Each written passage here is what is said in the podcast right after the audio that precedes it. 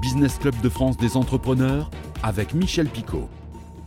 Bienvenue dans le Business Club de France des entrepreneurs. Cette semaine, nous accueillons euh, Falzi Waret. Il est le fondateur et président du groupe Adaming. Adaming, un groupe qui accompagne au sens large du terme les entreprises en pleine transformation digitale. Et là, nous sommes au cœur de l'actualité.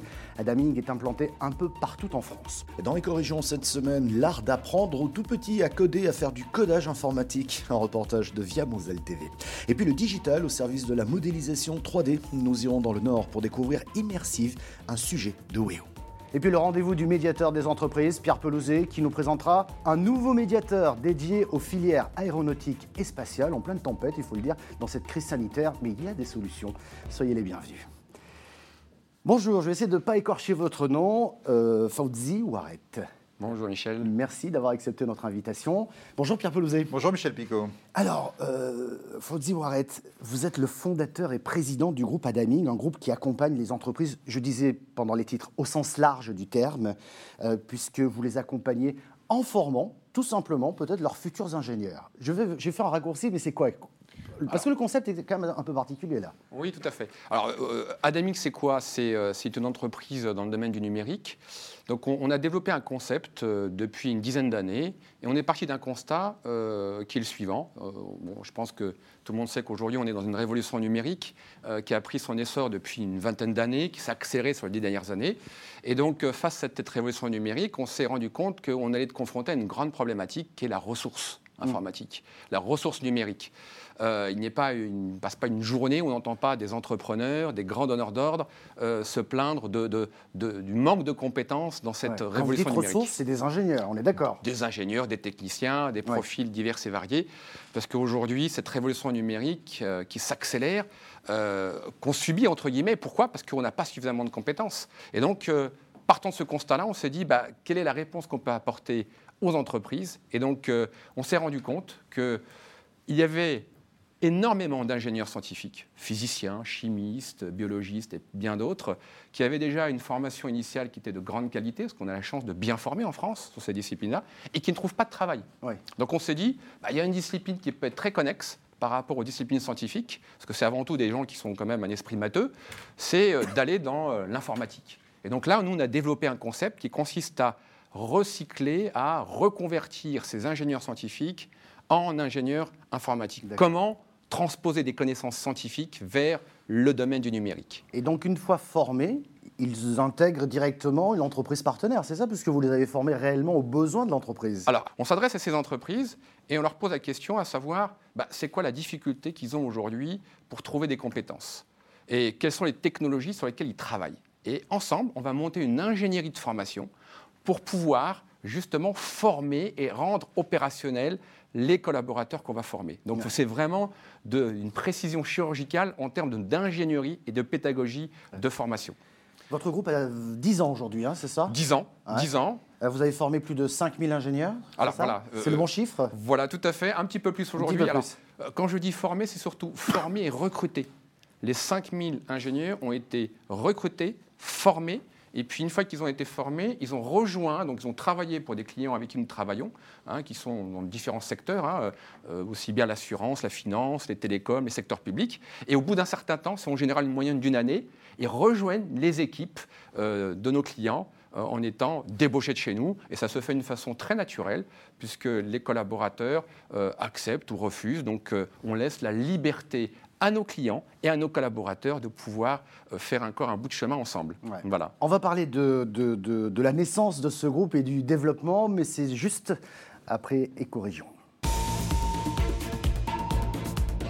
Il n'y a pas d'âge pour apprendre l'informatique et notamment le codage. Direction Noroy-le-Veneur pour découvrir l'école Algora qui apprend le codage à des enfants de 6 à 14 ans. Un reportage de Fanny Bragard de Via Moselle TV. Derrière ces lignes de code austères se cachent des possibilités infinies, un univers d'algorithmes qui fait tourner le monde, mais que peu maîtrise. Face à ce constat, Émilie et son époux ont décidé d'ouvrir une école de robotique et de programmation informatique, accessible aux enfants dès l'âge de 6 ans. C'est un peu comme une langue, plus tôt on commence, mieux on est préparé pour le faire pour l'avenir.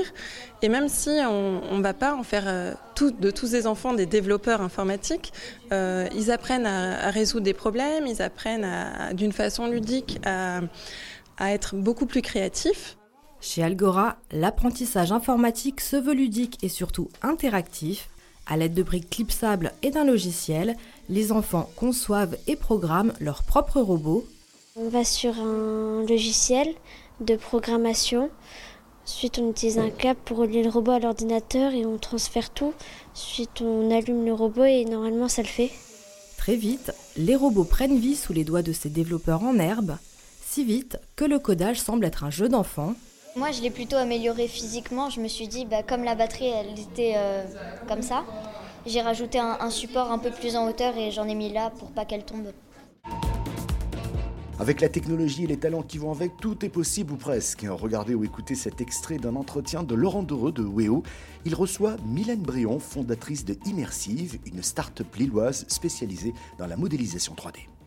Et c'est vous, Mylène Bréon, qui avez euh, lancé cette start-up qui s'appelle euh, Immersive. Et le nom n'est pas tout à fait choisi au, hasard, parce que pour le coup, on est vraiment en immersion avec ce que vous proposez Exactement, totalement. Après, on peut le regarder d'une tablette, d'un téléphone, mais euh, si on peut vraiment être en immersion, on peut encore mieux le regarder avec un casque de réalité virtuelle.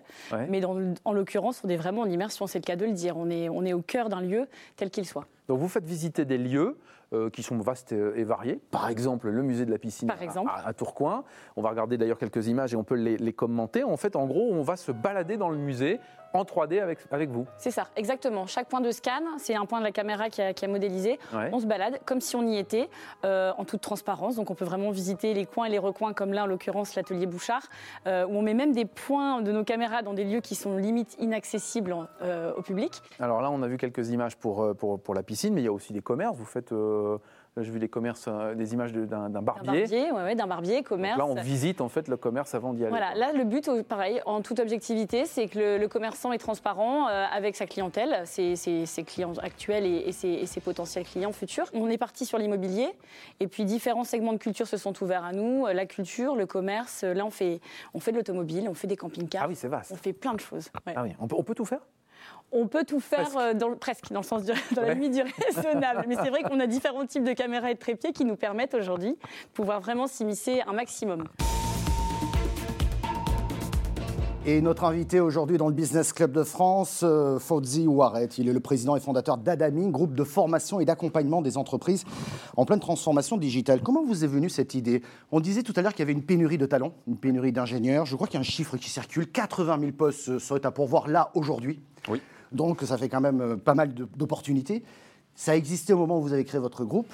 Oui. C'est parti de là, cette idée, c'est que vous avez fait le constat, bah, il n'y a pas assez de main-d'œuvre. Vous l'évoquiez tout à l'heure d'ailleurs. Bah, je n'aime pas trop parler de moi, mais euh, je suis moi-même euh, quelqu'un qui a fait des études scientifiques, de physique, et je me suis reconverti il y a plus de 25 ans dans le domaine de l'informatique parce que j'avais cette vision en me disant que l'informatique allait avoir une place prépondérante dans notre économie. Et c'est comme ça que je me suis dit, bah, ce qui a fonctionné pour moi bah, pourrait fonctionner, je veux dire, euh, avec d'autres ingénieurs scientifiques. Et le déclic, je l'ai eu euh, à partir du, passage de l'an 2000 et de l'euro, hein, où il commençait à ressentir cette, ce système pénurique de, compétences. Je sais que vous êtes très impliqué, je dirais, euh, dans la vie des, des... Vous êtes très engagé, voilà. Vous allez comprendre pourquoi. Parce que là, on parle des ingénieurs. Mais est-ce que demain, l'informatique ne peut pas être aussi une ouverture pour des jeunes qui ont peut-être décroché du système scolaire? Oui, oui. Qui sont issus de quartiers difficiles. Oui. Je sais que c'est des questions qui vous taraudent. C'est pour ça que je voulais, je voulais, vous interroger là-dessus. Est-ce que c'est pas l'occasion aussi, peut-être de leur. Peut-être pas vous, parce que vous, vous avez un, concept bien défini, mais est-ce qu'il y a une porte ouverte là aussi pour eux? Oui, tout à fait, tout à fait. Donc c'est vrai que j'ai des activités extra-professionnelles où euh, je m'intéresse beaucoup, euh, je veux dire, au quartier. Euh, une chose importante, le numérique est en train de révolutionner les, nos rapports sociétaux, tant sur le plan privé que sur le plan professionnel. Mm. Il est clair qu'aujourd'hui, euh, l'insertion sociale, elle se fera aussi grâce à l'insertion du numérique. Ce que j'appelle dans mon jargon l'illettrisme numérique, c'est faire en sorte qu'aujourd'hui, que le numérique soit accessible à tout le monde. Et aussi bien des populations intergénérationnelles, aussi bien pour des personnes âgées. Parce que, rappelez-vous, hein, dans un an, euh, fin 2021, on va généraliser la transformation digitale. Les services publics euh, vont être dans l'obligation de digitaliser et de, pouvoir offrir des services à des gens qui, euh, qui vont aller sur des plateformes numériques. Donc ça, c'est un point important. On l'a vu avec le Covid. On l'a vu avec le Covid, ce qui s'est passé. Ah des enfants qui étaient complètement exclus de ce qui est fondamental dans notre pacte républicain la scolarité, l'éducation. Mm, mm, mm. Donc il ne suffit pas euh, d'avoir accès, je veux dire, d'avoir un ordinateur, encore faut-il savoir l'utiliser, encore faut-il savoir si les foyers sont équipés d'Internet. Ça peut paraître basique, mais tous les foyers ne sont pas tous équipés d'Internet, parce que c'est aussi un budget. Donc euh, nous, on mène des opérations... Euh, je veux dire, pour justement euh, aider, accompagner. Mais euh, vous m'avez tendu la perche, on est en train de développer aussi un concept euh, sur le plan professionnel pour pouvoir aider et accompagner ces populations dans la transition digitale pour qu'ils puissent avoir accès au numérique et pouvoir s'insérer socialement. Quand vous parliez de, de digital, pour saisir le médiateur des entreprises, ça se passe par Internet et c'est tout de suite son rendez-vous. Pierre Pelouzet, on va parler d'un nouveau médiateur, mais cette fois-ci, euh, un peu en confrère hein, finalement, parce que lui va s'occuper de la filière aéronautique et spatiale. Oui, tout à fait. Euh, c'est une filière importante. Euh, pas besoin de le dire dans notre pays. L'aéronautique, c'est un des, fleurons de notre économie. On travaille avec euh, cette filière depuis de nombreuses années, notamment le GIFAS, hein, le groupement des industries de, l'aéronautique. Et depuis des années, d'ailleurs, il, il y, a un accord ensemble pour mettre en place un médiateur dans la filière, c'est-à-dire quelqu'un qui va s'occuper des difficultés qu'il peut y avoir relationnelles entre les acteurs de la filière. J'allais dire, ça, c'était quand tout allait bien. Mm. Euh, depuis quelques mois, malheureusement, la crise dont on a tous parlé très longuement est passée par là. La filière est en difficulté, ça n'est un secret pour personne. Et nous avons décidé d'aller plus loin. Il y a d'abord une charte qui a été signée sur les relations entre clients et fournisseurs dans la filière dans le cadre du plan de relance. Et puis nous avons nommé un nouveau médiateur qui va porter cette charte toute cette médiation, quelqu'un qui s'appelle Philippe Bernat, donc qui remplace Jean-Pierre Salin, qui était le précédent, et je tiens à rendre hommage à Jean-Pierre qui a, fait un boulot formidable. Philippe est un de mes médiateurs nationaux délégués, qui va donc, en accord avec le GIFAS, devenir le médiateur de la filière, et qui peut être saisi donc par tous les acteurs de la filière.